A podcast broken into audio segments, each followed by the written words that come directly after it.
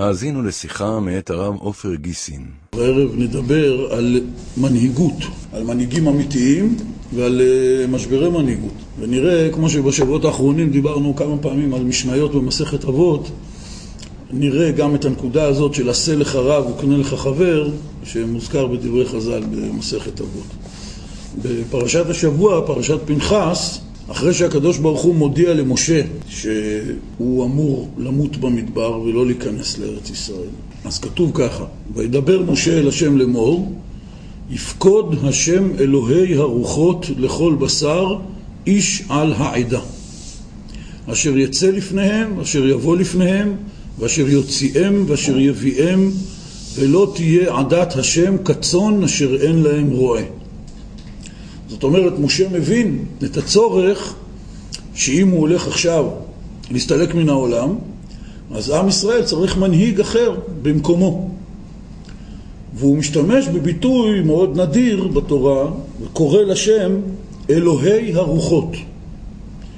והוא מבקש ממנו לפקוד איש על העדה, וממילא הוא גם מתאר מה התפקיד של המנהיג.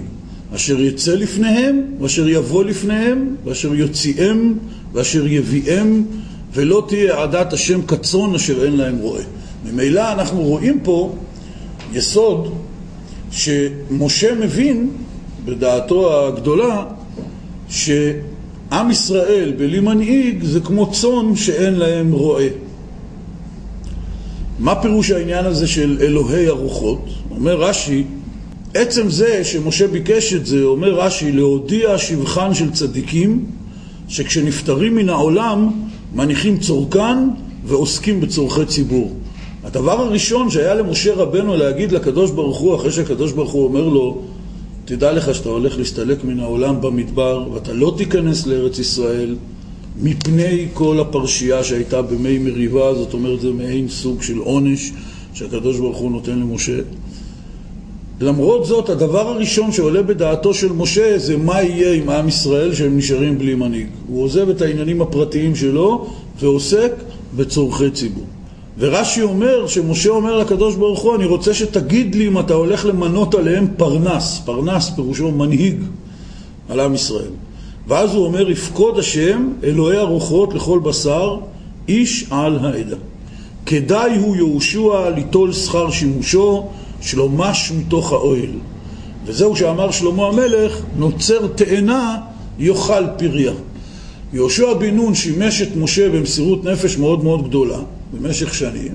עכשיו הגיע הזמן שהוא ייקח את שכרו. מה שכרו? שהוא יהיה המנהיג הבא אחרי משה. ומה פירוש אלוהי הרוחות? למה נאמר? אמר לפניו, ריבונו של עולם, גלוי וידוע לפניך דעתו של כל אחד ואחד ואינן דומין זה לזה. מנה עליהם מנהיג שיהא סובל כל אחד ואחד לפי דעתו. וזאת נקודה מאוד יסודית, מאוד חשובה, מאוד מיוחדת בכל נקודת המנהיגות שהתורה מלמדת ברמה הזאת של משה רבנו וישוע בן נון. מדוע? בדרך כלל, גם לפי כל התיאוריות במדעי החברה, כל מנהיג משתדל שהעם שהוא שולט עליו יהיה אחיד ככל האפשר. זאת אומרת שיהיה פה ציבור מגובש, מלוכד, שאפשר לשטוף לו את המוח באופן אחיד, מסודר, אפשר לתת להם הוראות ופקודות באופן מסודר, וגם זה העיקר, שהם יגיבו באופן צפוי. כל מנהיג, גם מורה בכיתה, גם uh, מפקד מחלקה בצבא, וגם uh, דיקטטור גדול שמנהל עם. כי ברגע שבעם יש הרבה דעות והרבה קולות, וכל אחד אומר מה שהוא רוצה, וכל אחד יש לו את הכיוונים שלו ואת העניינים שלו. למנהיג קשה מאוד לשלוט. הוא צריך שיהיה אחידות, לכן בצבא, שנושא המנהיגות והציות הוא מאוד מאוד חשוב, אז יש מהלך שהוא לא טבעי בחיים הרגילים, שכולם עומדים דום, ואז המפקד אומר עמוד נוח, והוא מסדר אותם בשלשות, והוא מצעיד אותם בצעדים אחידים. זאת הדרך הקלה לשלוט בציבור, שיהיה סדר. הסדר הוא תמיד לטובת המנהיג, אבל הסדר הזה, האחידות הזאת, כמו בצבא או כמו במשטרים ממש דיקטטוריים, הסדר הזה הוא לרעת הפרט, לרעת היחיד, לרעת האדם שהוא חלק מהציבור. מדוע? כי כל אדם הוא עולם מלא בפני עצמו. ולכל אדם יש את הדעות שלו, ואת הנטיות שלו, ואת הרצונות שלו. וכאשר המפקד או המנהיג אומר לעשות דבר מסוים, אז לזה יש חשק, ולזה אין חשק, וזה בדיוק עכשיו יש לו מצב רוח, וזה בדיוק יש לו סידורים, וזה בכלל לא מסכים עם הדרך הזאת שהמנהיג אה, מנחיל לעם. אי אפשר לשלוט ככה. לכן, ככל שהנסיבות נותנות יותר למנהיג או למפקד או למנהל, כי זה ממש מרמת השלושה אנשים ממנהל ועד לרמה של עמים גדולים של מאות מיליונים אנשים. כאשר הנסיבות מאפשרות למנהיג, תמיד הוא יחתור לדבר אחד, שתהיה אחידות ויהיה ציות ותהיה משמעת. וכמה שפחות להבליט את הייחודיות של כל אחד ואחד מהציבור שהוא שולט עליהם. אנחנו יודעים, יש את הספר המפורסם 1984 של ג'ורג' אורוול, שהוא אה, לפני אה, כ-60-70 שנה ניסה לנבא את העתיד האפל והמפחיד, שהחברה הטכנולוגית המערבית תהפוך להיות דיקטטורה מפחידה, שכל האנשים הופכים פשוט להיות רובוטים בתוך מערכת. אז ברוך השם שהחזון שלו לא התקיים.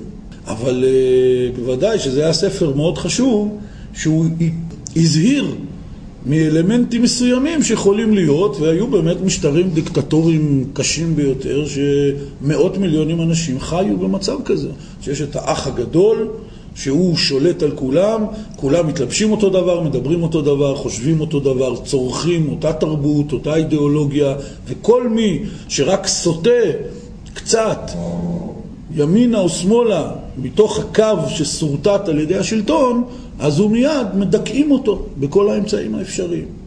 גם במשטרים דמוקרטיים יש את המהלך הזה. מה מותר לחשוב, מה אסור לחשוב.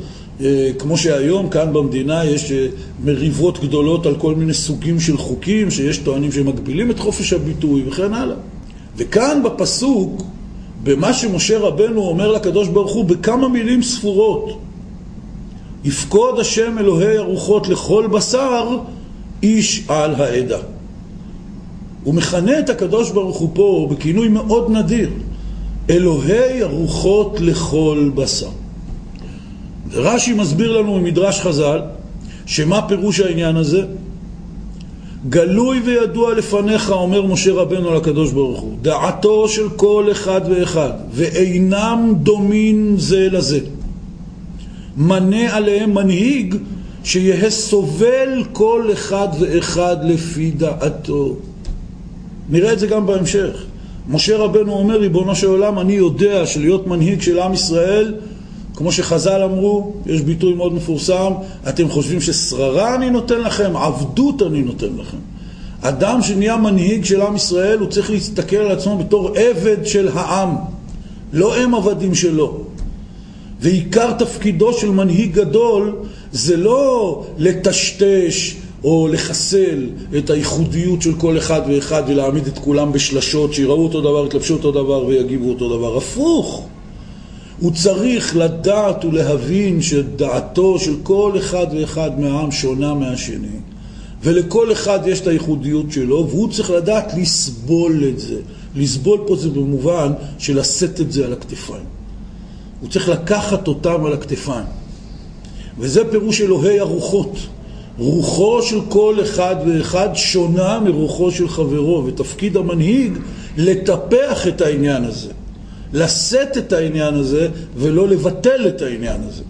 וכמובן שיש כאן מוסר לכל אחד ואחד מאיתנו, מפני שכל אחד ואחד מאיתנו יש לו איזה סוג של סמכות באיזושהי סיטואציה. רבי נחמן אומר בליקוטי מוהר"ן בתורה נ"ו שלכל אחד ואחד יש בחינת מלכות. אחד יש לו בחינת מלכות בביתו, על הילדים שלו לצורך העניין, אחד יש לו על העובדים במקום עבודה שלו, יכול להיות שהוא אחראי על בן אדם אחד אפילו, אבל כל אחד יש לו איזושהי סמכות על מישהו. עד לאנשים שיש להם מלכות על הרבה אנשים, אם זה במקומות עבודה, אם זה בצבא, אם זה במערכת פוליטית, שלטונית וכן הלאה, על זה הדרך. ורבי נחמן מסביר בתורה נ"ו שעיקר האומנות של כל אחד ואחד, שהוא ידע איך להוציא את מידת המלכות שבו. בדיוק באופן הזה שמתואר כאן, שם רבי נחמן מאוד מעריך בזה. באופן כזה, כמו שנראה מיד, שהוא יודע להלוך נגד רוחו של כל אחד ואחד.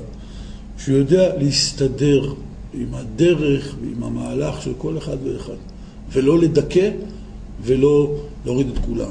זה הדרך האידיאלית של מורה בכיתה, שהוא מכיר את כל התלמידים שלו, הוא יודע שכל אחד ואחד יש לו את הדעה שלו, את הדעת שלו, את הסגנון שלו, ועיקר העבודה שלו זה להכיר אותם וללכת איתם לפי הראש שלהם, לא לגרום להם שהם יהיו שטנץ שמציית לא. ומשה רבנו אומר, אשר יצא לפניהם, אשר יבוא לפניהם, אשר יוציאם ואשר יביאם, ולא תהיה עדת השם כצאן אשר אין להם רואה. מסביר רש"י, אשר יצא לפניהם, מה פירוש איש על העדה, מנהיג, אשר יצא לפניהם. אומר רש"י, לא כדרך מלכי האומות בימי קדם, שהיו יושבים בבתיהם ומשלחין את חילותיהם למלחמה. אלא כמו שעשיתי אני, אומר משה רבנו, שנלחמתי בסיחון ועוג, שנאמר אל תירא אותו, וכדרך שעשה יהושע, שנאמר וילך יהושע אליו, ויאמר לו עלנו אתה אם לצרינו, וכן לדוד הוא אומר, כי הוא יוצא ובא לפניהם, יוצא בראש ונכנס בראש. זה אין תיאור אחר לרש"י הזה מאשר מה שמכונה היום כאן במדינה תרבות האחריי. אומר רש"י, דרך מלכי האומות, שהוא שולח את הצבא שלו להילחם, והוא יושב בבית. היום אולי היו קוראים לזה יושב מול מסכי הפלזמה, כן, בבונקר של הפיקוד. אומר רש"י, לא. משה רבנו אומר, מנהיג אמיתי במלחמה יוצא לפניהם. תמיד הוא בראש, הוא מביא שלוש דוגמאות ממשה רבנו שנלחם פיזית בראש הצבא בסיחון וברוג יהושע, שמתואר שם שיהושע היה ופתאום ראה שר צבא לבוש מדהים, בסוף זה היה מלאך השם ואמר לו, לנו אתה אם לצרינו, אז רואים שיהושע היה לבד, איפה המאבטחים, איפה הצבא, איפה הסיירות, מה זה, הוא לבד, המפקד של כל העם הוא לבד פתאום בשדה מול איזה אויב, אלא הוא תמיד בראש, ודוד המלך, שהפסוק אומר עליו מפורש, כי הוא יוצא ובא לפניהם, בדיוק כמו הלשון פה של משה רבנו, שיוצא לפניהם, שיבוא לפניהם. תמיד הוא בראש, הוא לוקח אחריות, תמיד הוא ראשון, הוא לא שולח אותם, הוא יושב בבית ומחכה שהם יסדרו לו את העניינים, כי הם העם שלו, הצבא שלו, הם השפוטים שלו. ורש"י מביא עוד, פס, עוד פירוש. אשר יוציאם ואשר יביאם, אומר אשר יוציאם בזכויותיו ואשר יביאם בזכויותיו. זאת אומרת, שלא מספיק שהוא יהיה מנהיג שיודע להכיר כל אחד ואחד מהעם, שלכל אחד יש את הדעה שלו ואת העניין שלו, וידע לשלוט על כולם באופן כזה שהוא לא מבטל את הייחודיות של כל אחד ואחד, הוא משרת אותם, לא הם משרתים אותו. ולא רק זה שהוא צריך לצאת לפניהם בראש המלחמות ותמיד לקחת אחריות בעצמו ולא להתפנק עליהם, אלא הוא גם צריך להיות צדיק גדול. אשר יוציאם ואשר יביאם, פירושו יוציאם למלחמה ויחזירם בשלום מהמלחמה. יש שתי דרכים שבהם המנהיג צריך לקחת אחריות, להוציא אותם למלחמה ולהחזיר את כולם בשלום. אחת, פיזית, הוא צריך להיות בראשם, לקחת אחריות ולהילחם. באופן כזה, כולם יכולים להיות רגועים, כי כאשר יש חיילים, אז ההורים של החיילים יודעים שאם המפקד הולך בראשם לקרב, אז הוא מסתם ידע גם לעצמו, אז הוא אומר לו גם לשמור עליהם. כמו השאלה המפורסמת ששאל פעם רב אחד, דרז'ן, מדוע שאנחנו הולכים לעשות ניתוח הכי קטן, הכי פשוט, הולכים ומבררים מי זה הרופא הכי גדול שיכול להיות. אבל כאשר אנחנו עולים על מטוס בטיסה לחו"ל, אף אחד לא הולך לברר מי הקברניט ומי הטייס. לטוס בטיסה מארץ לארץ זה הרבה יותר מסוכן מאשר לעשות ניתוח בציפורן. למה אף אחד לא מתעניין מי הטייס? אולי הוא טייס לא טוב, אולי הוא לא מרגיש טוב היום, אולי יש לו היסטוריה של תאונות, אף אחד לא מברר, כולם רגועים לגמרי. מדוע זה? אמר, הסיבה היא מאוד פשוטה, כי פה הטייס איתנו בתוך המטוס. אז אנחנו מניחים שהוא יעשה את המקסימום לשמור על עצמו. אז ממילא אני רגוע לגמרי. אבל כאשר הוא בא לעשות לי ניתוח, שהנזקים אף פעם לא יהיו עליו, אז אני מברר טוב טוב מי הוא. אותו דבר כאן. אם הוא יוצא ובא לפניהם במלחמה, אז אני יודע שהוא שומר עליהם, אבל זה הדרך הפיזית. יש עוד עניין גדול מאוד, שעל ידי זה המנהיג מוציא את העם למלחמה ומחזיר אותם בשלום. וזה בזכויות שלו. זאת אומרת שהוא אדם צדיק, שהצדיקות שלו והזכויות שלו בשמיים בפני הקדוש ברוך הוא ימשיכו השגחה פרטית וסייעתא דשמיא לעם שהוא עומד בראשו. ואז, אחרי הבקשה הזאת שמשה מבקש מהקדוש ברוך הוא, הקדוש ברוך הוא עונה לו, ויאמר השם אל משה, קח לך את יהושע בן נון, איש אשר רוח בו, ושמחת את ידך עליו.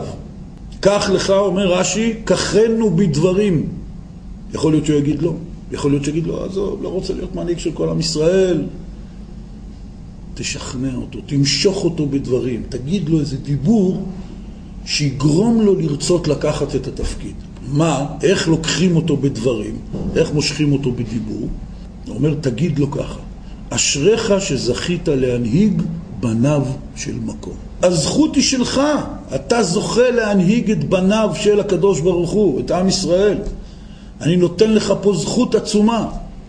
אתה המשרת שלהם. זה נקרא להיות מנהיג. וזו זכות עצומה מפני שהם בנים של הקדוש ברוך הוא. ואתה, כמה שתהיה חשוב, כמה שתהיה גדול, הקדוש ברוך הוא בחר בך להיות המנהיג של עם ישראל, אבל תמיד הם יותר חשובים ממך. אמר לי פעם רב גדול שלמדתי אצלו, אמר לי, למי מותר להיות רב של אנשים? בדרך כלל יש מצב, ככה זה, זה מורה מול תלמידים. קודם כל, הוא בדרך כלל יותר מבוגר מהם בגיל, אז ממילא יש לו יותר ניסיון חיים. שתיים, אם הוא המורה שלהם או הרב שלהם בתחום מסוים, אז בוודאי שהוא למד את התחום הזה הרבה הרבה יותר טוב מהם.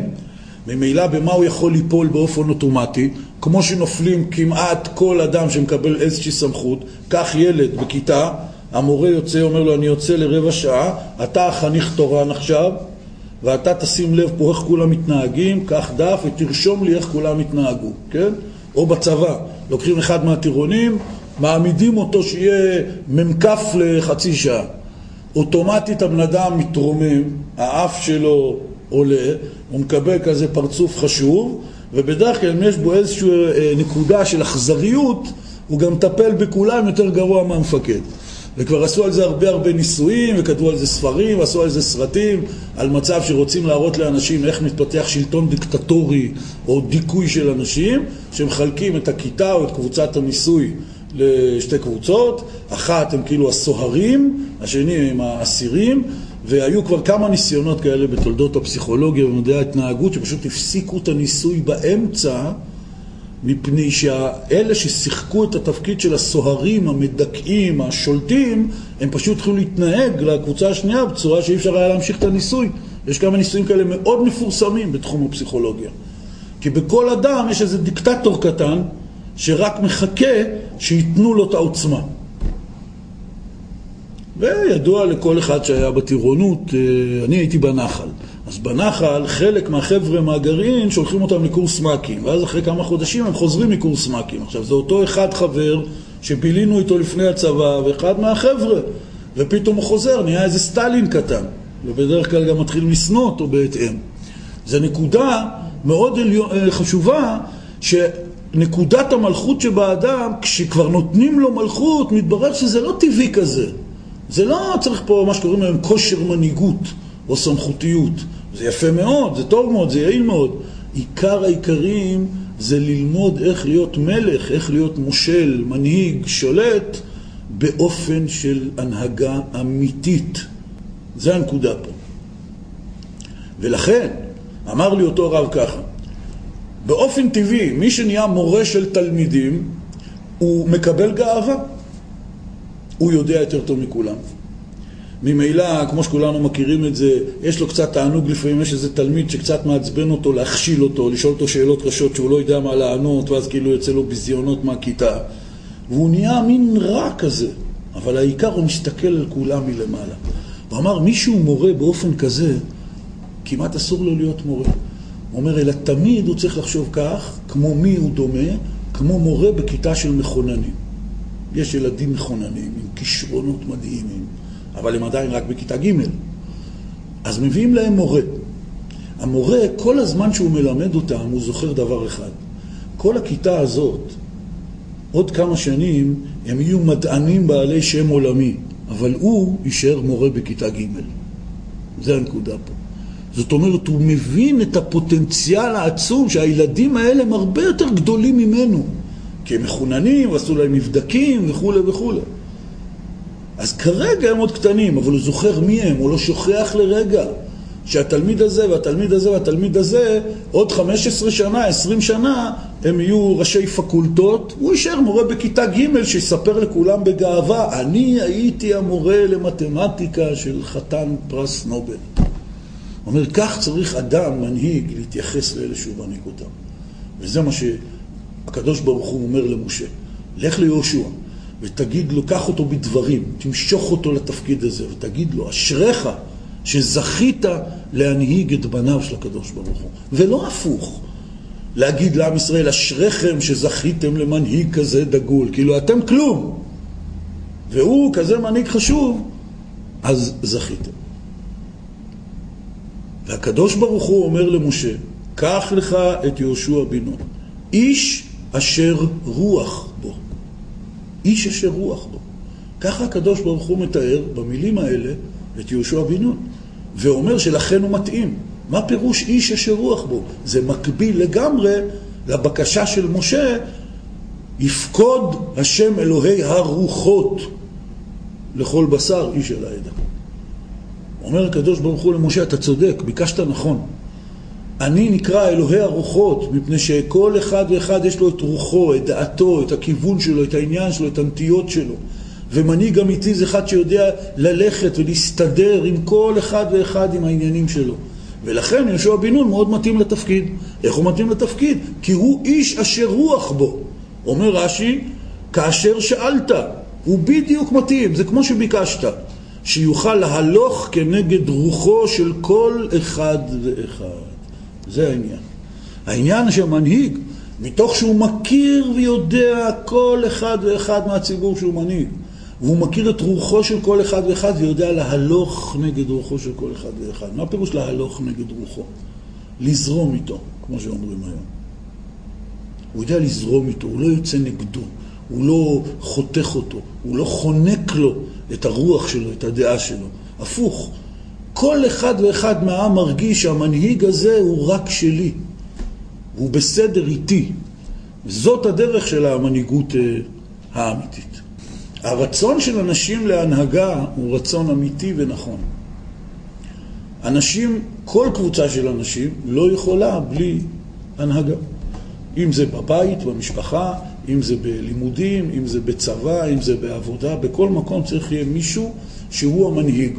כל מנהיג והסמכויות שלו. יש מנהיג שהחברה מתירה לו להוציא להורג אנשים מהחברה, ויש מנהיג באיזה מקום עבודה שהוא רק בסך הכל יכול, אני יודע, לצלצל בפעמון מתי יש הפסקה, לא יותר מזה, זה כל הסמכות הגדולה שלו. אבל כל קבוצה צריכה הנהגה וסמכות. ולכן גם באופן טבעי, כאשר בני אדם, אני יודע, נתקעים במעלית או באוטובוס ופתאום האוטובוס נתקע, אז uh, תמיד באופן טבעי יש אנשים מתוך הקבוצה שהם מתבלטים בכושר מנהיגות שלהם, שאומרים יאללה חבר'ה בואו זה, תקומו, נצא, נעשה וזה. יש כאלה יושבים אדישים, מחכים שהכל יסתדר וכולי. אם נזכיר עוד פעם את הקורס מ"כים, אז בקורס מ"כים יש תרגיל כזה. שנוסעים במשאית כזה בלילה, באיזה משאית ריו, ומביימים שכאילו המשאית נתקעה. עכשיו כולם מרוצים, יושבים, יש, אפשר לישון עוד קצת, שהמפקדים ישברו את הראש, כמו שנקרא. ואחרי כמה זמן מחכים מי יהיה אחד מהחניכים שיקום, היי hey, חבר'ה, בואו נצא, נדחף, נראה מה קורה. רוצים לראות למי יש uh, כושר מנהיגות. וזה באופן טבעי, בכל קבוצה של אנשים, במצבי חירום גם, יש פתאום אחד שמתבלט ומנהיג את כולם, לצורך העניין, לפתרון הבעיות. צריך הנהגה. הבעיה מתחילה שיש מנהיגים שלא מתאימים לתיאורים הנפלאים שתיארנו פה. ברגע שיש מנהיגים, כמו שתיארתי קודם, שמנצלים לרעה את הסמכות שלהם, הם משתמשים בסמכות שלהם להנאתם. להנאתם הסדיסטית או להנאתם השלטונית, ומנהיגים כאלה הם לא מעוניינים שאף אחד יפתח את הפה. כל התפקיד שלהם זה לסתום לכולם את הפה, כמו שאומרים, סתום את הפה, תעמוד דום ותציית. חוץ מזה לא מעניין אותו כלום. זה יכול להיות הורים, שלא נדע, שזה לא דרך החינוך של ילדים, ככה לא מנהיגים ילדים. וזה יכול להיות בני זוג אחד לשני. שהוא מנסה לשלוט בה או שהיא מנסה לשלוט בו, וזה יכול להיות במקום עבודה, יכול להיות בצבא, יכול להיות בפוליטיקה. מנהיגים כאלה הם מנהיגים רעים. הם מנהיגים שהזמן שלהם תמיד קצוב. יש זמן מסוים שציבור מוכן לסבול שמישהו ידכא ויחנוק את רוחו של כל אחד ואחד וינסה להפוך את כולם בובות או שטנץ אחד. יש זמן. זה לפעמים יכול לקחת שבוע, ולפעמים זה ייקח 70 שנה, לפעמים זה ייקח 700 שנה. בסופו של דבר הציבור יתמרד ויצא נגד המנהיג הזה. זאת הנהגה רעה. זו הנהגה שהיא ההפך לגמרי מההנהגה. שתפקיד ההנהגה בהגדרה על פי תורת ישראל זה שהמנהיג הוא פשוט אמצעי יותר יעיל לגרום שכל אחד ואחד מהציבור יוכל לפרוח, יוכל להוציא את עצמו מכוח אל הפועל.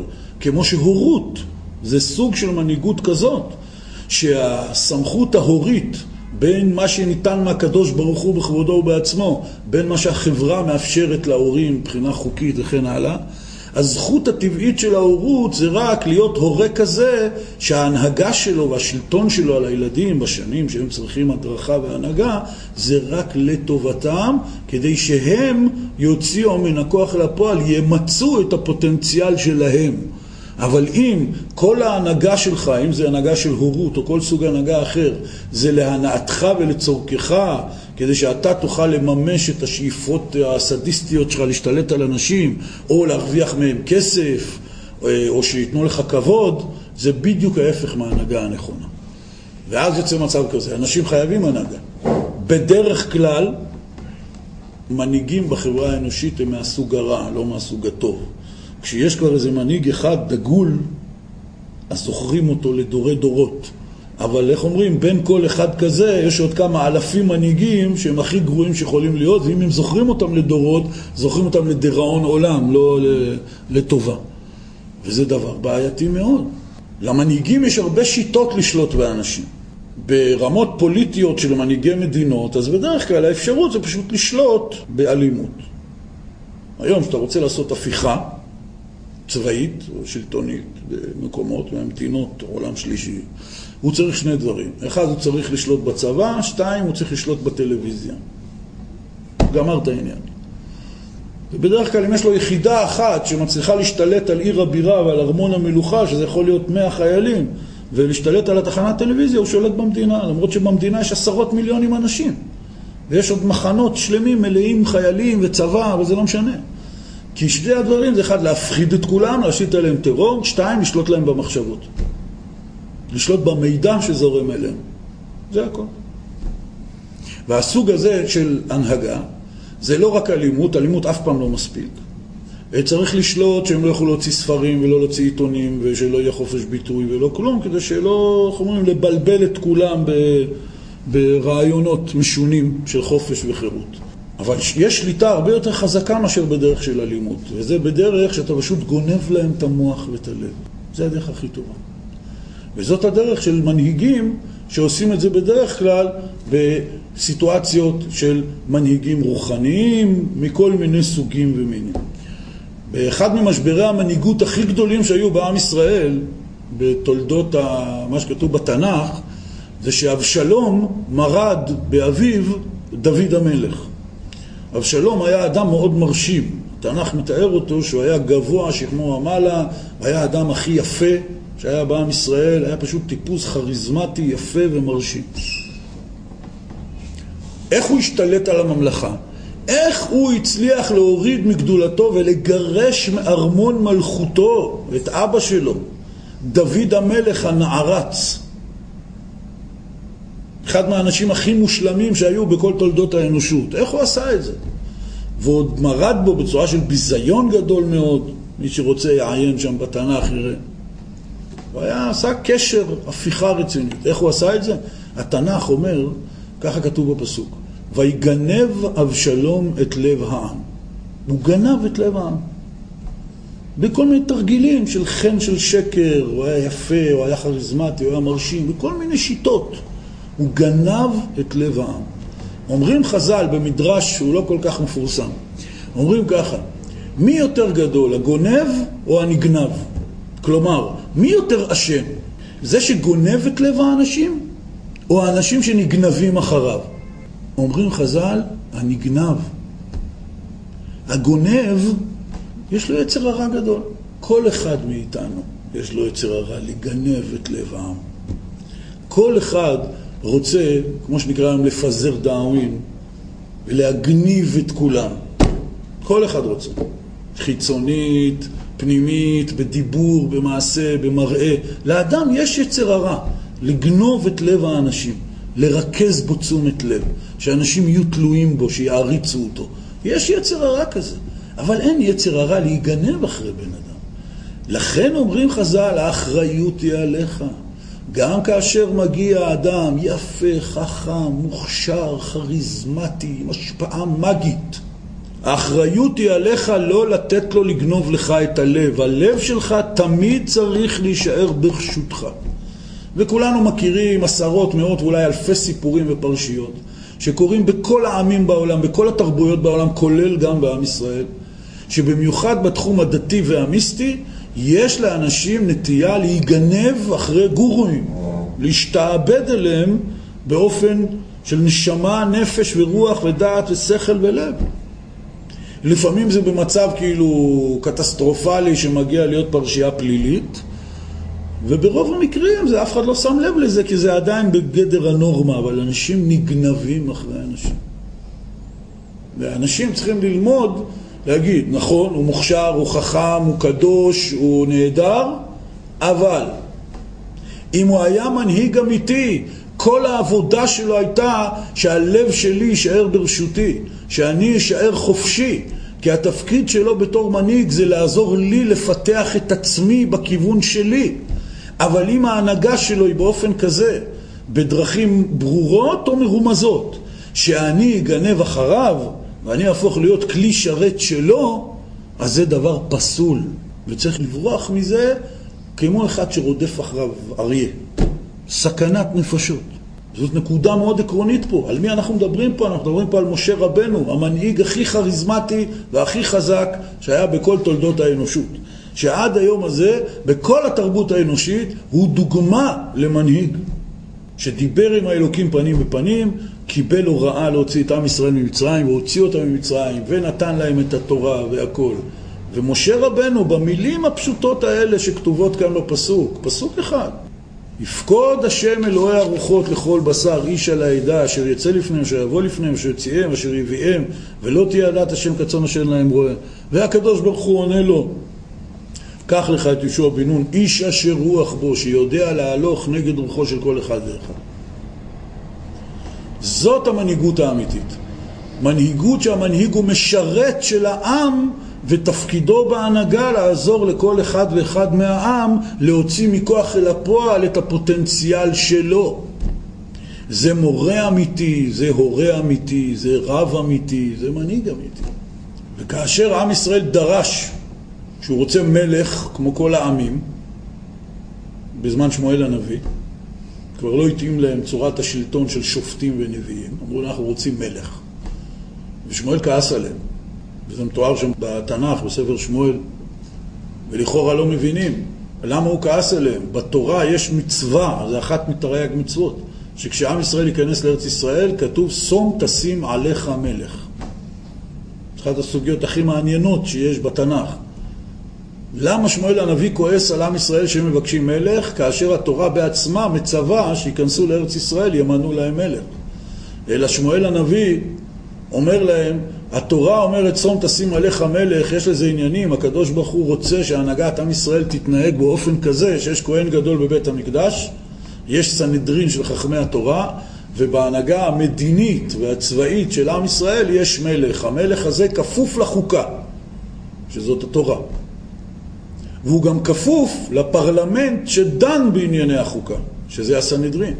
ועל פי התורה, שזאת הדמוקרטיה הראשונה בעולם, בתורה הקדושה כתוב, לפי דעת התורה, שלפרלמנט של החוקה, שזה נקרא הסנהדרין, חכמי התורה, הם יכולים לשפוט את המלך. אין לזה אח ורע. הדבר הזה הגיע לתודעת העמים בעולם, שמלך הוא כפוף לבית המשפט של החוקה של המדינה, שזה הגדרה של דמוקרטיה, זה הגיע רק לפני כמה מאות שנים.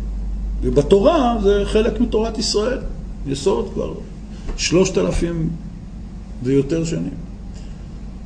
רק כאשר בזמן חז"ל, בסוף בית שני, כאשר מלאך הורדוס היה מלך אלים ומסוכן, אז חז"ל קבעו שהסנהדרין לא ידונו את המלך, פשוט כי היה סיטואציות, כמה וכמה סיטואציות, שברגע שדנו אותו זה לא מצא חן בעיניו, אז הוא הרג את כל החכמים. אז היה פיקוח נפש. אז כבר אי אפשר לשלוט בצורה מסודרת על פי תורה. אבל על פי התורה מותר לשפוט מלך. אז זאת, זה מה שהתורה התכוונה. שמואל הנביא אומר להם, אתם רוצים מלך כי אתם רוצים להיות כמו כל הגויים, לא מפני שכל כך אכפת לכם לקיים את המצווה שכתובה בתורה. והוא מזהיר אותם, הוא אומר אתם תראו כמה יצא לכם מהמלכים האלה, מהצורה הזאת. וכל ספר מלכים, מי שקורא אותו בשטף, מבין שממש זה לא עבד.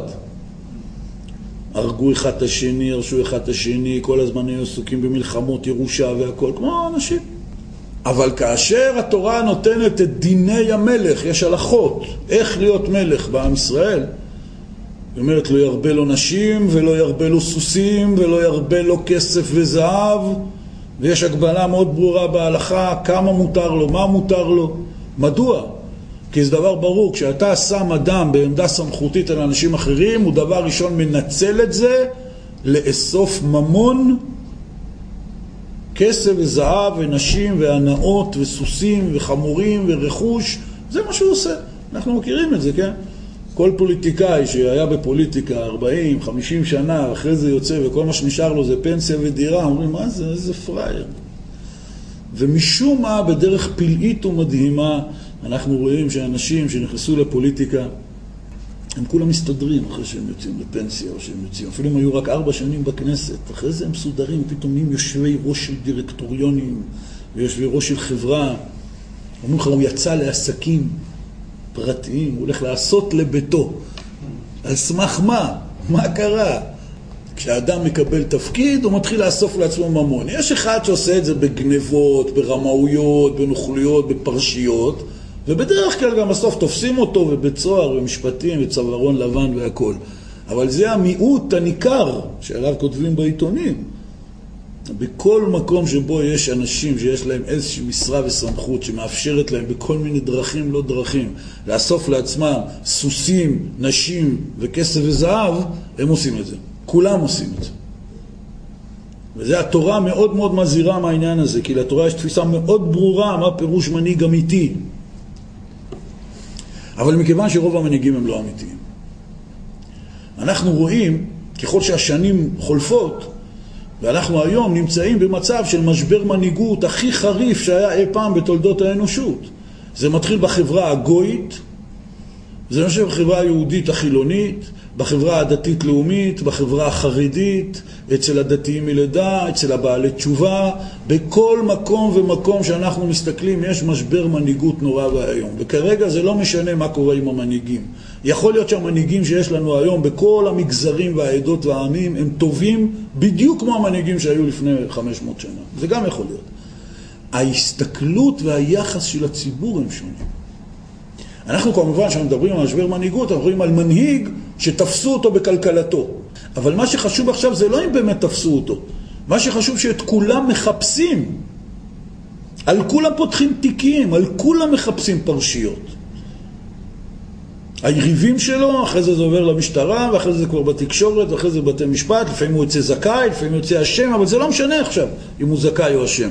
מה שמעניין שאנשים איבדו את יראת הכבוד בפני המנהיגים. האמון נסדק. יש משבר מנהיגות מאוד מאוד חזק, וזה גורם לאנשים הרבה בלבולים. אז למה זה משנה? זה משנה מפני שאדם צריך הנהגה. ברגע שאנשים, באופן פרטי, פורקים מעליהם עול של הנהגה, אם זה של ההורים, אם זה של המורים, אם של סמכויות מוסריות, רבנים בחברה כזאת, אנשים אחרים בעלי שלטון והנהגה בחברה אחרת, ואנשים מתחילים לחיות בלי הנהגה, וזה לא ממשיך הרבה זמן. הם פשוט מחליפים הנהגה נכונה ואמיתית בהנהגה שהיא ממש לא ראויה. וכל אדם ואדם כשהוא מתחיל לבדוק את עצמו, להכיר את עצמו, להיות מודע לעצמו, אחת השאלות היסודיות והראשוניות שהוא צריך לשאול את עצמו, מי המנהיג שלי? כמובן שבשליפה ראשונה הוא יגיד, מה פתאום, אני אין לי מנהיג, אני עצמאי, אני יודע לבד, אני לא צריך הנהגה, זה שטויות.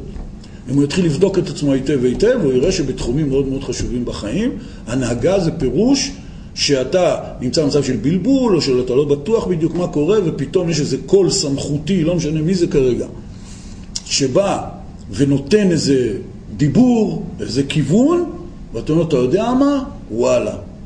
הוא יודע יותר טוב ממני. אני מוכן לקבל את מה שהוא אומר לי בלי להתחיל להתווכח איתו. יש לי אמון בו בתור מפקד, בתור מוביל דעה. חז"ל אומרים שבבית המקדש הראשון הייתה יורדת אש מהשמיים על המזבח בצורת אריה. ובבית המקדש השני, שהיה בהרבה בחינות הרבה פחות מבית המקדש הראשון, האש על המזבח הייתה יורדת בצורה של כלב.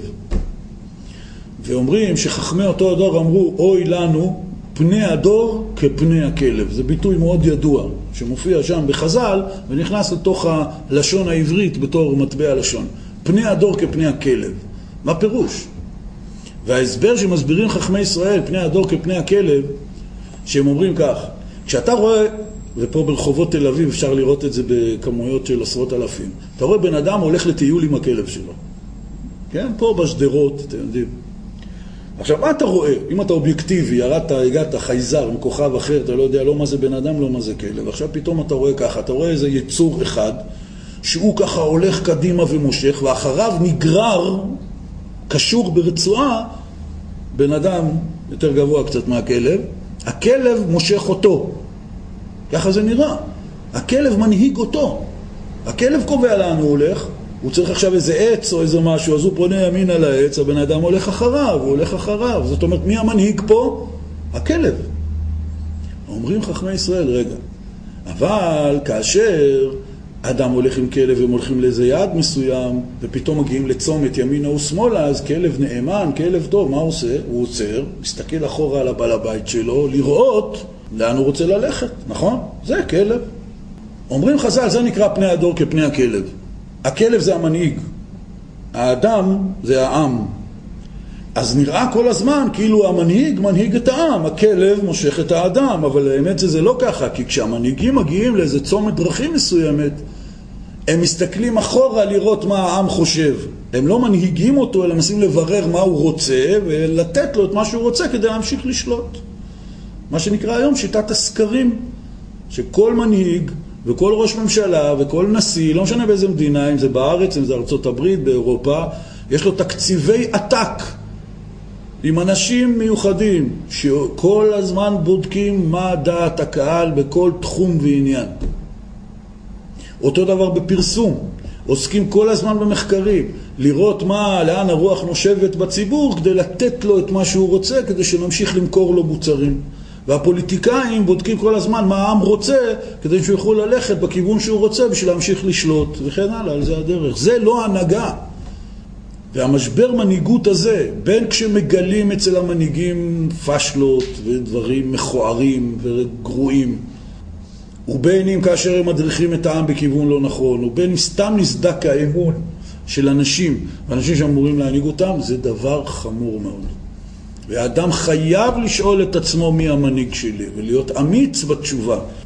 העיקר העיקרים זה שאחרי שאני מברר לעצמי מי המנהיגים שלי, השאלה השנייה, אני צריך לברר, האם אני בחרתי אותם, או שמישהו השליט אותם עליי, בלי שאני התכוונתי. ולאט לאט אני נהיה חלק מציבור ענק של עדר, שאנשים מקצוענים בתקשורת ובפוליטיקה גורמים להם לחשוב כולם אותו דבר. אמור לי איפה אתה גר, אני אגיד לך מה הדעה הפוליטית שלך. תגיד לי איזה עיתונים אתה קורא, איזה מוזיקה אתה שומע, אני יכול כבר לשרטט את כל הנטיות שלך כמעט בכל התחומים. זה מקצוע שלם. זאת אומרת שכל אחד חושב שהוא נורא מקורי ונורא ייחודי, ובסופו של דבר כל סוציולוג מתחיל, או בן אדם שעוסק במדעי ההתנהגות, מדעי החברה, יכול לקטלג אותך אחרי ארבע דקות שהוא מדבר איתך. בגלל שאנחנו לא כאלה מקוריים. אנחנו לא בחרנו לעצמנו את המנהיגים ודרכי ההנהגה. במסכת אבות, בפרק הראשון, פרק א', מסכת אבות, יש את המשנה המפורסמת, עשה לך רב וקנה לך חבר. הדבר המעניין הוא כזה, המשנה הראשונה היא המשנה ו' בפרק א' מסכת אבות, ושם כתוב כך: יהושע בן פרחיה אומר, עשה לך רב וקנה לך חבר, והווה דן את כל האדם לכף זכות. משנה מאוד מפורסמת. אבל עשר משניות אחריה, באותו פרק, המשניות הן מאוד קצרות, בדפוס נורמלי זה שורה כל אחד, זאת אומרת עשר שורות אחר כך. יש משנה ט"ז. במשנה ט"ז, בפרק א' מסכת אבות כתוב ככה: רבן גמליאל היה אומר, עשה לך רב והסתלק מן הספק ואל תרבה לעשר עומדות. נסביר מה זה לעשר עומדות, יש מצווה בתורה, גם בתוצרת חקלאית וגם בכסף שאתה מרוויח, יש מצווה לעשר, לתת מעשר לצדקה. מהפירות והירקות שצומחים לך אם אתה חקלאי, ומהכסף שאתה מרוויח כשאתה עובד, אתה חייב על פי התורה לתת מעשר לצדקה, יש בזה כמובן הלכות מאוד מפורטות, אבל זה העיקרון. בא רבן גמליאל אומר, אל תרבה לעשר עומדות. עומדות מלשון עומדן. זאת אומרת, כשאתה מעשר, תדע בדיוק כמה היה לך ותיתן מעשר מדויק. אל תעבוד כל הזמן על הערכות, עומדנים, כאילו קרוב, בערך. אל תהיה בערך, תהיה מדויק. אבל נחזור רגע לעניין. באותו פרק במסכת אבות, שני חכמים אומרים אותו דבר, עשה לך רב, רבי יהושע בן פרחיה אומר, עשה לך רב, רבן גמליאל אומר, עשה לך רב. למה צריך לחזור על זה פעמיים? מה העניין הזה פה? אין דבר כזה במסכת אבות של כפילויות. כל אחד מהתנאים יש לו את העניינים שלו והוא מצוטט בעניינים שלו. לכן צריך להבין מה ההבדל בין מה שאומר יהושע בן פרחיה לבין מה שאומר רבן גמליאל, ויש הבדל מאוד מאוד גדול. ובדרך כלל הפוך ממה שאנשים חושבים. יהושע בן פרחיה אומר, עשה לך רב וקנה לך חבר, והבא דן את כל האדם לכף זכות. וההסבר והפירוש פה, תראו, זה דבר מאוד מיוחד, הרמב"ם כותב את זה, רבי עובדיה מברטנורה, שהוא פרשן המשנה הכי מפורסם, חוזר על זה בשם הרמב"ם, והרמב"ם אומר ככה: עשה לך רב, אומר הרמב"ם בפירוש המשניות, רוצה לומר, אפילו לא יהיה ראוי להיות לך לרב, אבל שים אותו לך לרב, עד שתדמה בו שהוא מלמד, ויעלה בידו בעבור זה לימוד החוכמה. כי אין לימוד האדם מעצמו כלימודו מזולתו, שהלימוד מעצמו טוב הוא, אבל לימודו מזולתו יתקיים בידו יותר. ושאר הפרשנים אומרים יותר חריף מהרמב"ם. שמעתם מה הרמב"ם אומר? אפילו אם הוא לא ראוי להיות הרב שלך, תעשה אותו שיהיה הרב שלך. מאיפה הרמב"ם מביא את הפירוש הזה? הרמב"ם רואה שמלשון יהושע בן פרחיה שאומר עשה לך רב, זה נשמע משהו מעושה. כשיש מישהו שהוא אדם מאוד כריזמטי והוא מתאים להיות רב, ומביאים לידו תלמידים, אוטומטית הוא נהיה הרב שלהם. אנשים מתבטלים אליו, רוצים לשמוע אותו, רוצים ללמוד ממנו, לאו דווקא בתחום הדת, גם בתחום אומנות, ובכל תחום שיהיה. כשמגיע אדם שהוא מלא וגדוש בחוכמה, בניסיון, יש לו אישיות של מורה, אז אנשים אוטומט, אוטומטית מתבטלים אליו. יש מורה שנכנס לכיתה וכל הכיתה נשבית בקסמו. ויש מורה שנכנס לכיתה ושנים הוא צריך אה, להילחם על הכבוד שלו ושישמעו אותו ושיכבדו אותו, וזה לא הולך לו. אז מה זה עשה לך רב? אומר הרמב"ם, אתה חייב רב. וגם אם הוא לא ראוי להיות לך רב, אז תעשה אותו כאילו הוא הרב שלך. ופרשנים אחרים אומרים, אפילו אם הוא יותר קטן ממך בלימוד. אתם שומעים? אתה אם לוקח רב שילמד אותי. אפילו אם הוא יותר קטן ממך, אם אין ברירה, עשה לך רב. מה פירוש העניין? אומר הרמב"ם, תבין על מה מדובר פה. אנחנו לא מדברים פה על רב שינהיג לך את החיים ותשאל אותו עצה בכל תחום בחיים. על לא על זה אנחנו מדברים. במשנה הזאת מדובר על רב במובן של מורה בלימוד.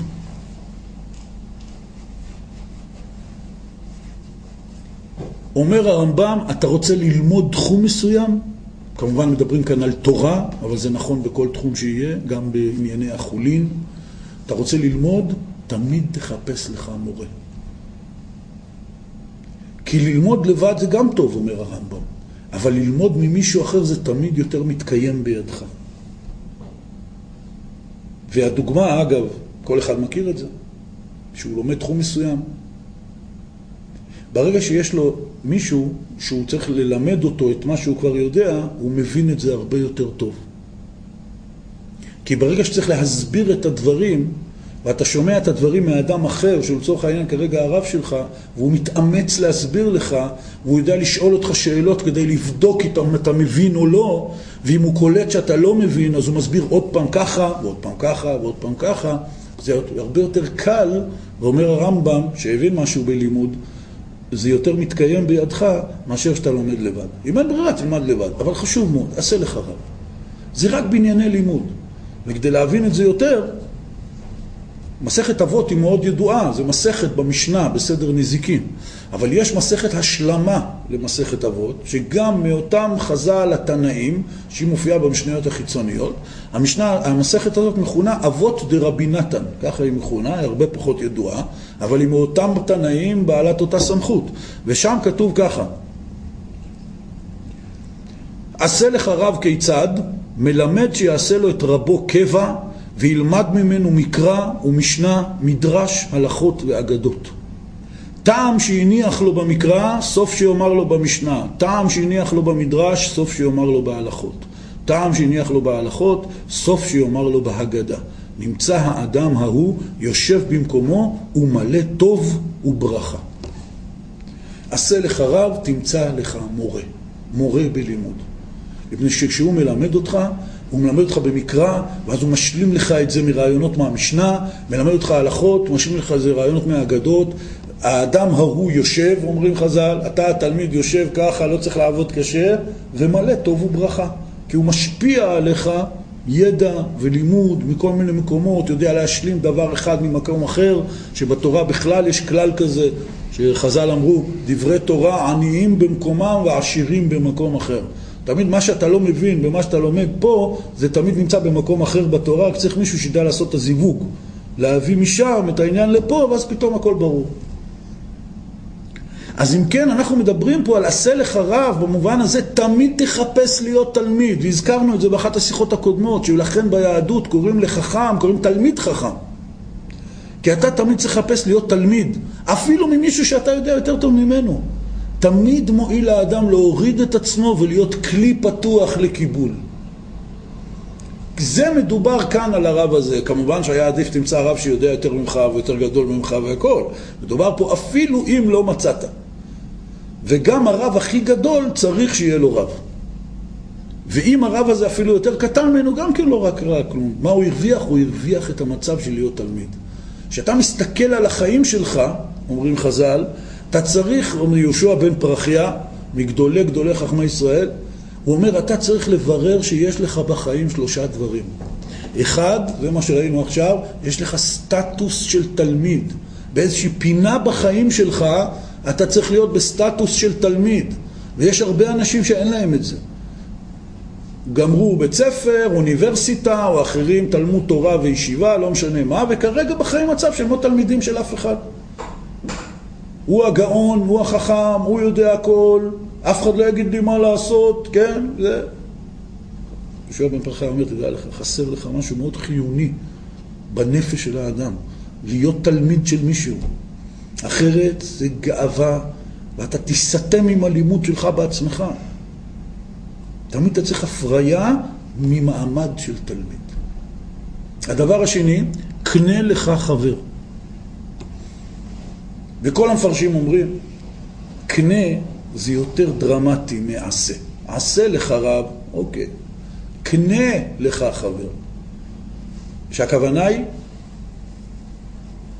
תשתמש בכל האמצעים האפשריים, העיקר תשיג חבר, תקנה אותו.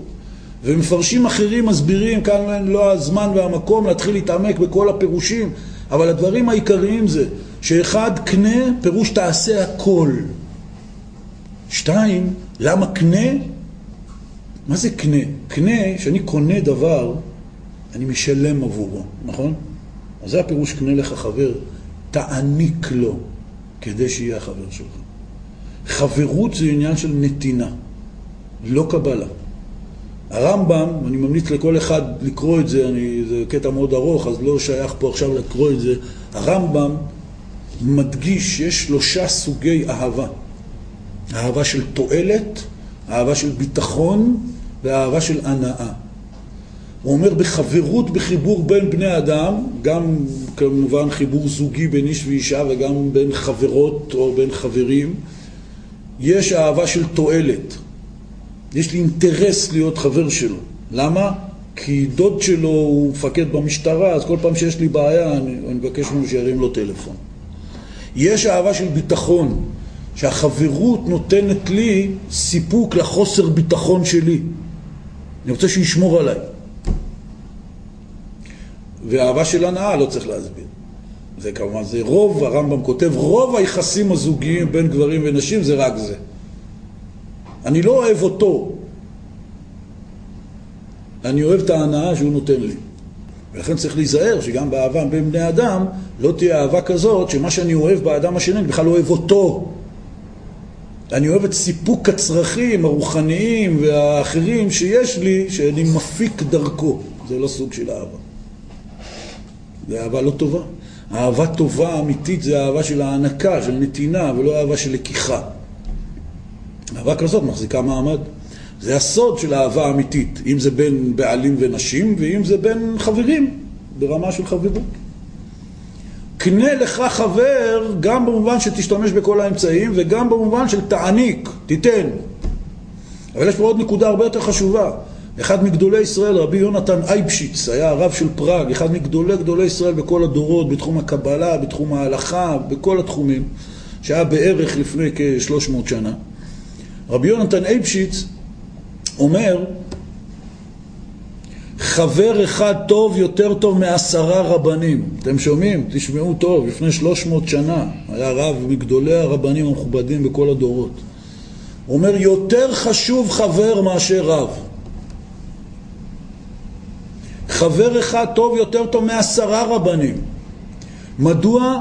אחת הסיבות, הוא אומר, כשהרב בא לכוון אותך בדרך הנכונה, מה שנקרא מטיף לך מוסר, אתה תמיד מתחיל לבדוק אותו, אומר מי אמר שהוא יותר טוב ממני, מי בכלל שיגיד לי מה לעשות, יש על זה הרבה בעיות, כמו הבעיות הרגילות של נוער מול סמכות, כן? ההורים אמרו אז הוא עושה דווקא ההפך.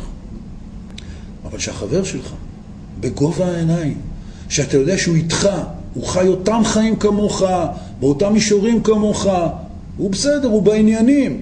ההורים שלי לא בעניינים, הם לא יודעים מה עובר עליי, אז מי הם בכלל שיגידו לי מה לעשות? הם בכלל לא מבינים מה עובר עליי. אבל החבר שלי כן מבין מה עובר עליי. הוא איתי, ביחד, בכל העניינים. אז שהוא אומר, אתה יודע מה, לא יודע, לא נראה לי, המעשה הזה לא נראה לי. בוא, אז אתה הרבה יותר שומע לו.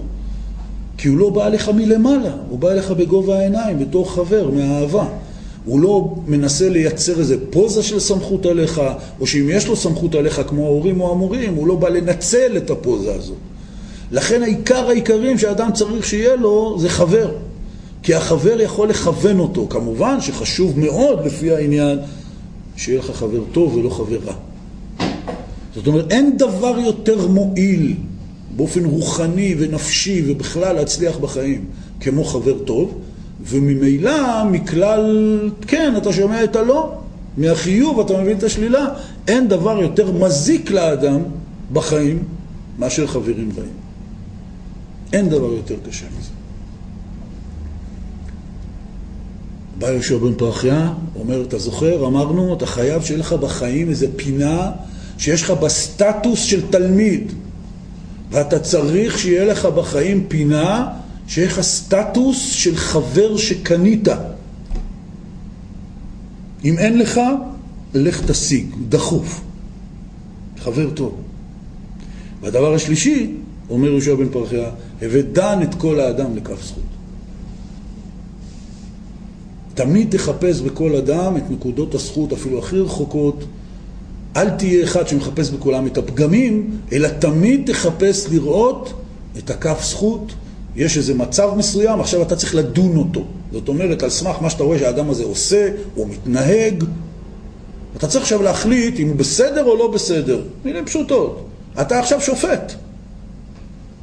וממילא תבינו שבכל מבט שאנחנו תוקעים באיזה בן אדם, אפילו שאנחנו לא מכירים, רואים אותו ברחוב, עושה איזה משהו, לא כל שכן אנשים שאנחנו מכירים, אנחנו אוטומטית נכנסים לפוזה של שופט. כאילו אני עכשיו צריך להחליט, הוא בסדר או לא בסדר? הוא, הוא לעניין או לא לעניין? לשים עליו X או לשים עליו V? אז תחשבו כמה פעמים ביום אנחנו נכנסים לפוזה של שופט. יושבים על הכיסא, תופסים פרצוף חשוב, מסתכלים עליו ככה, שומעים את העדויות, בוחנים את הראיות, ועכשיו צריכים להביא פסק דין. אומרים חז"ל, אל תהיה שופט קשוח. אל תדון אנשים לכף חובה, שזה הנטייה הטבעית של בני אדם. תמיד כשהם רואים מישהו אחר הם דנים אותו לכף חובה. תמיד כשהם עושים משהו אז אומרים, נכון, תראה, אפילו אני לא אומר שהייתי בסדר, אבל. אבל זה לדון לכף זכות. תמיד, לא משנה מה עשיתי. והכרתי במעשה הרע שעשיתי. ואני בא כבר להתנצל ולבקש סליחה, זאת אומרת, זה סוף הדרך, כן? סוף הדרך. לא, אין. אומר, תשמע, אני לא אומר כלום, אין לי מה להגיד להגנתי. לא הייתי בסדר. אני בא לבקש סליחה. זה סוף הדרך לו, הדרך הזאת אף פעם אין לה סוף. למה? הוא אומר כן וסליחה וסליחה ונותן נאום שלם, הוא אומר אבל. ועכשיו הוא בא להסביר. הייתי מצב רוח רע, כאבו לי השיניים, כאב לי הראש, הייתה לי ילדות קשה, לא יודע, הוא מביא משהו, אבל זה נקרא לדון לכף זכות. ככה אתה צריך להסתכל גם על אנשים אחרים, אפילו שמה שהם עשו הוא רע, והוא שלילי לגמרי, נקודה, צריך לבוא האבל. רבי נחמן מסביר שהאבל הזה, זה שהוא לא עשה רק רע בחיים שלו, הוא עשה גם טוב בחיים שלו. נכון שבעניין הזה הוא רע, אבל הוא עשה גם דברים טובים, תסתכל על הדברים הטובים. זה סוג אחד. סוג שני, תבין למה הוא נגרם לו המצב שהוא יעשה רע. זה נקרא לדון לכף זכות. זה תמיד האבל הזה, ההערה למטה בכוכבית, שאנחנו תמיד נשים גם כשאנחנו מודים שלא היינו בסדר. כי תמיד יש סיבה, כי אני לא רע מטבעי, נכון?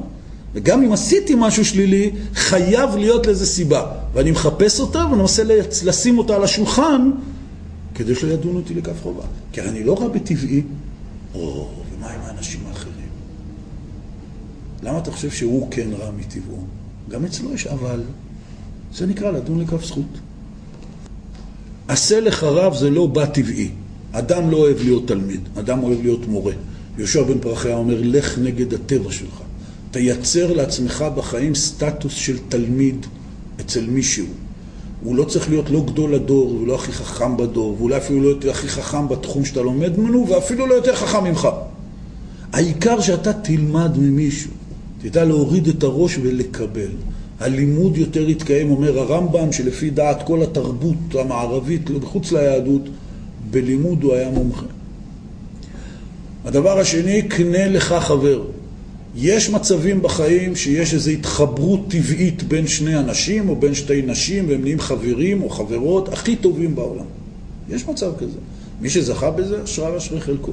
בדרך כלל זה לא ממשיך כל החיים, יש את החבר הכי טוב שנייה בבית ספר, והחבר הכי טוב בתיכון, והחבר הכי טוב בצבא, ואחרי זה החבר הכי טוב בעבודה. לפעמים זה בא טבעי. יהושע בן פרחיה אומר, כמו שאני אומר לך, מייעץ לך בני היקר, שלא תעשה לך רב רק אם באופן טבעי מצאת איזה רב שנדלקת עליו והוקסמת ממנו. לחפש את הסטטוס הזה להיות תלמיד. אותו דבר עם חבר. אל תחכה שרק זה יבוא טבעי. קנה לך חבר. תתאמץ לקנות חברות של אדם. למה? כי חשוב מאוד להיות בסטטוס של חבר. מחובר חזק. זה יעזור לך בחיים. אל תחכה שבאופן טבעי אתה תסתכל על כולם בעין חיובית, במחשבה חיובית. לא, תתאמץ, הווה דן את כל האדם לכף זכות. יהושע בן פרחיה נותן לך הדרכה בחיים. אבל אנחנו מדגישים פה בשיחה הזאת, דיברנו על הנהגה ועל משבר הנהגה. אז יהושע בן פרחיה אומר, עשה לך רב, אבל זה רב לעניין לימוד, זה לא המנהיג שלי, זה לא המדריך שלי, פשוט שאני בא ללמוד משהו, שיהיה לי מישהו שאני לומד ממנו. במשנה השנייה של רבן גמליאל, עשה לך רב והסתלק מן הספק ואל תרבה לעשר עומדות. הנושא של המשנה הזאת, של ההדרכה של רבן גמליאל, היא אחרת לגמרי. יהושע בן פרחיה מלמד איך להתנהג עם זולתך. ביחסים שלך עם הזולת צריך שיהיה פינה שבה אתה תלמיד של מישהו, פינה שבה אתה חבר של מישהו, אפילו אם היית צריך לקנות אותו בכוח, אבל שיהיה לי חבר טוב. ויש פינה שאני צריך להתאמץ נגד הטבע שלי לדון אנשים לכף זכות. זה הנהגה בהתנהגות עם האחר. התנהגות בין אנשים. רבן גמליאל בכלל מדבר על משהו אחר. הוא אומר, תדע לך, הספק זה סכנה. עשה לך רב והסתלק מן הספק. אתה עומד בחיים שלך כל הזמן מול הכרעות, לפעמים הכרעות קשות. כל אדם, ככל שהוא מתבגר, יש לו הרבה יותר הכרעות, יש לו הרבה יותר לבטים, יש לו ספקות, זה מכניס אותו למצוקה. משפט כל כך פופולרי, תקליט אנשים מדברים ביניהם במסעדות או בתחנות אוטובוס או בפלאפונים. כמה פעמים תשמע את הדיבור? אני לא יודע מה לעשות. תאמין לי, אני ממש לא יודע מה לעשות. כי אנשים לא יודעים מה לעשות. כשיש מצב בעייתי, אנשים יש להם מצוקה. אנשים יש להם ספקות. הוא לא יודע אם לפלוט ימינה או שמאלה. בספר קהלת שלמה המלך אומר, כי האלוהים עשה את האדם ישר, והמה חיפשו חשבונות רבים. וההסבר של זה, כמו שמסביר את זה הרמח"ל, שהאלוקים עשה את אדם וחווה ישרים, כלומר בהרמוניה מושלמת עם הטבע, כמו הפרפרים והפרחים והחיות. אין להם ספקות. הם חיים בזרימה מוחלטת עם הטבע, על פי האינסטינקטים שלהם ועל פי ההרמוניה של הטבע שהם חלק ממנה. אדם וחווה עברו עבירה, הם אכלו מעץ הדעת טוב ורע. עץ הדעת טוב ורע, אם הם היו אוכלים ממנו בזמן הנכון והמתאים, כי לכן הקדוש ברוך הוא שם אותו בגן עדן, אחרת לא היה שם אותו בכלל. הם כן היו אמורים לאכול ממנו. והוא אומר, וייתם כאלוהים יודעי טוב ורע. והם אכלו מזה לפני הזמן ולא ברשות. מה קרה? העץ השפיע עליהם? בטח השפיע עליהם. האם הם נהיו כאלוקים יודעי טוב ורע? לא ולא. הם, יודע, הם קיבלו את הידיעה שיש טוב ויש רע, אבל הם לא קיבלו את הידיעה מה טוב ומה רע. לכן כתוצאה מאכילת עץ הדעת אנחנו קיבלנו, אפשר להגיד ככה באופן גנטי, שהאדם זה היצור היחידי עלי אדמות שא' הוא יודע שבכל דבר יש נכון ולא נכון, ראוי ולא ראוי, טוב ורע, אבל הוא כל הזמן בבלבול עם עצמו, מה טוב, מה רע, כי אכלו את זה לפני הזמן. האלוקים עשה את האדם ישר, זורם, מושלם, המה חיפשו חשבונות רבים. זה מה שקיבלנו כתוצאה מאכילת עץ הדעת טוב ורע. קיבלנו את החשבונות. שבכל דבר אתה לא יודע מה לעשות.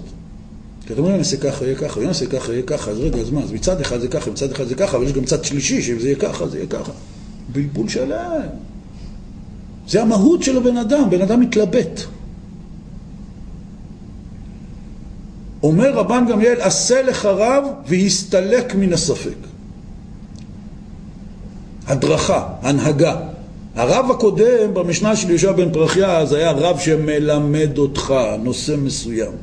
הרב הזה שמדברים עליו פה זה רב שעוזר לך להסתלק מן הספק, לחתוך עניינים, אבל זה עניין מאוד יסודי במשנה ובתורה של רבי נחמן מברסלב שהיה בזה מאוד מאוד קיצוני שאסור לרב להגיד לאדם מה לעשות.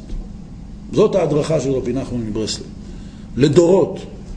וככה נהוג בין חסידי ברסלב שהולכים בקו המקורי של רבי נחמן. רבי נחמן אמר, אסור להגיד לאדם, עשה כך או עשה כך. בשום אופן. למה? כי כל המהות של האדם, כמו שדיברנו על זה לפני כמה שבועות, שיחה ארוכה, העניין שכל המהות של האדם זה כוח הבחירה. בשביל זה האדם נברא. האדם נברא שיהיה לו אלף אפשרויות מול העיניים שלו והוא ישתמש בכוח הבחירה שלו, הוא בחרת בחיים ויבחר בדרך הנכונה. זה שהחיים מזמנים לנו כמעט לכל דבר כמה וכמה אופציות, מהן חיוביות, מהן שליליות, זאת העבודה שלך בתור בן אדם, לבחור בטוב. ואתה נכשל אלף פעמים, אז מה? לא קרה כלום. זה חוקי לגמרי לטעות. היה אופציה של טוב ורע, בחרתי ברע. וואי, מה יהיה? לא יהיה כלום, לא קרה כלום. זה אנושי, זה המהות של האדם. הקדוש ברוך הוא אומר, ראה נתתי לפניך את הטוב, את הרע, את החיים, את המוות, ובחרת בחיים. זאת ההדרכה שאני נותן לך. לזה אתה צריך לשאוף כל הזמן.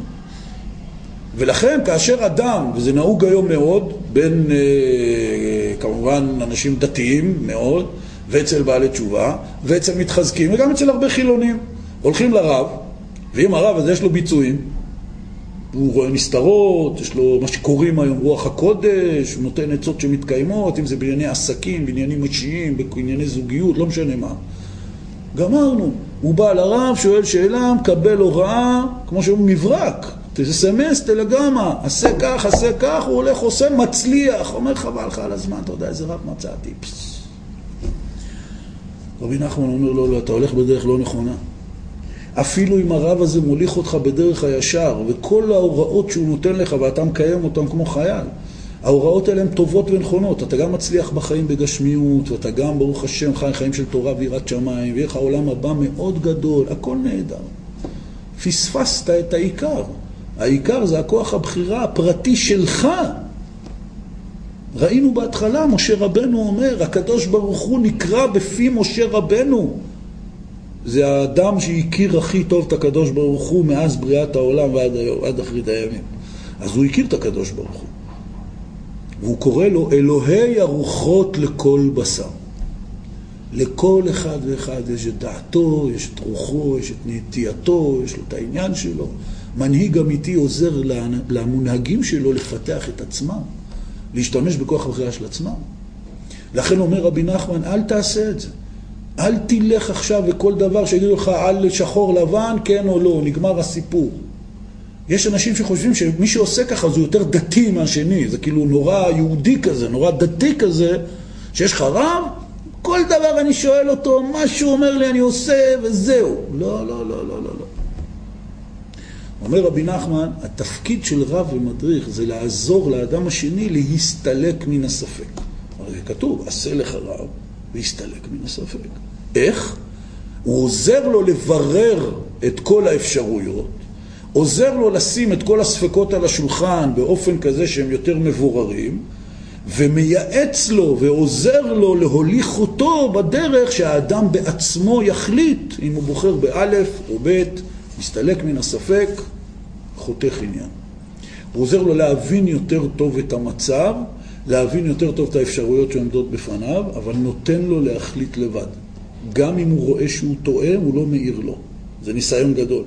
הורים שמחנכים ילדים, עוזרים להם לבחור בדרך שלהם, הם רואים מדי פעם שהילד עושה טעויות בבחירה שלו, החוכמה האמיתית זה לשתוק. כמו שילד קטן מתחיל ללכת, אז הורים נורמליים בדרך כלל לא מכבדים אותו בצמר גפן מכל הכיוונים ולא נותנים לו לזוז, ומעכבים את ההתפתחות שלו. הם נותנים לו ללכת, ופה הוא נופל, ופה הוא מקבל מכה, רק שומרים שלא יהיה יותר מדי, אבל נותנים לו ליפול ולקבל מכה, ואפילו שהוא בוחר, אומרים לא נורא, לא נורא חביבי, תנסה עוד פעם, זה חינוך, ככה זה גם צריך להיות שהם גדולים. הוא עושה פה ושם, והוא בוחר בחירות לא נכונות, והוא עושה טעויות, אבל נותנים לו לטעות, מפני שעל ידי זה הוא מתחשל והוא מכיר מצבים.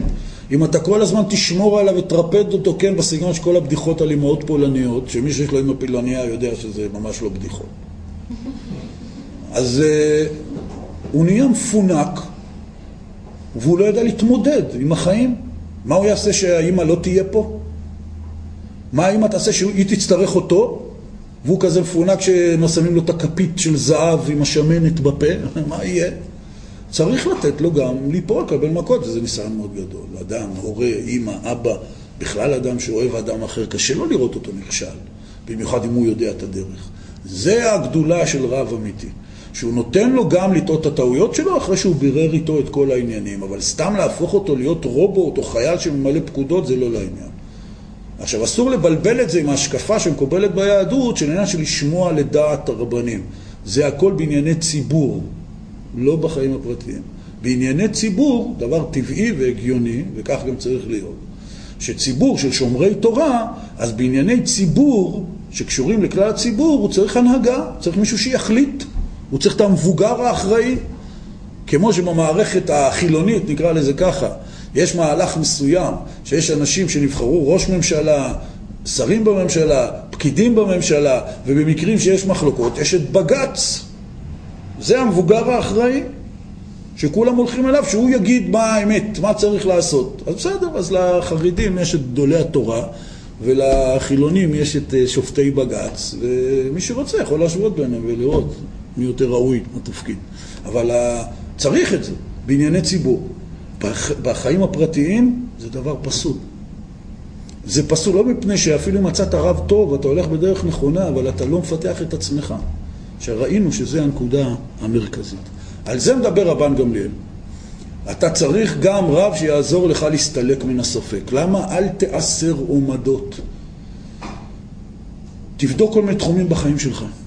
למה אני עושה ככה? למה אני עושה ככה? אתה בטוח? לא יודע, בערך.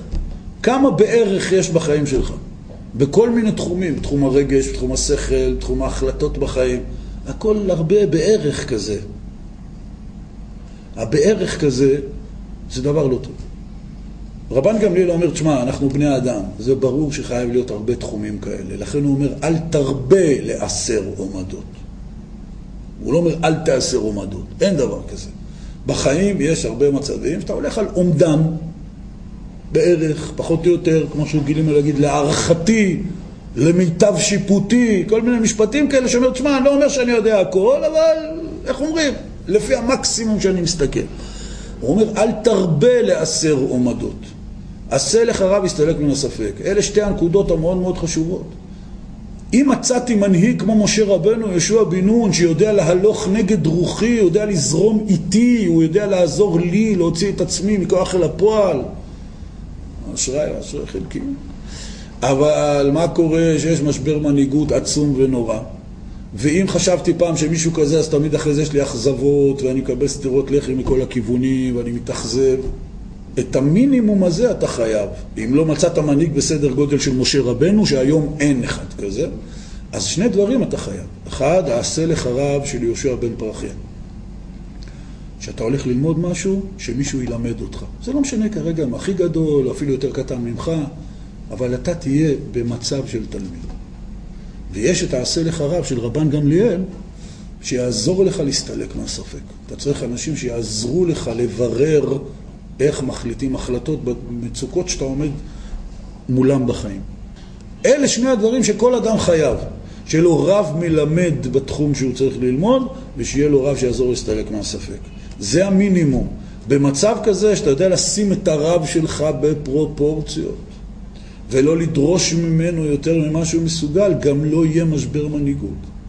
הדרך, מה שגורם את משברי המנהיגות הגדולים והעצומים בכל חבר, חלקי החברה האנושית, זה בגלל שמטיסים את המנהיגים לפרופורציות מוגזמות בלתי אנושיות, ואחרי זה שפתאום גלים, כמו שאומרים, המלך הוא עירום, אז כולם הולכים לקיצוניות השנייה ומחסלים, עורפים את הראשים של כל המנהיגים, עזב אותך, כולם רמאים, כולם שקרנים, כולם נוכלים, אל תאמין לאף אחד.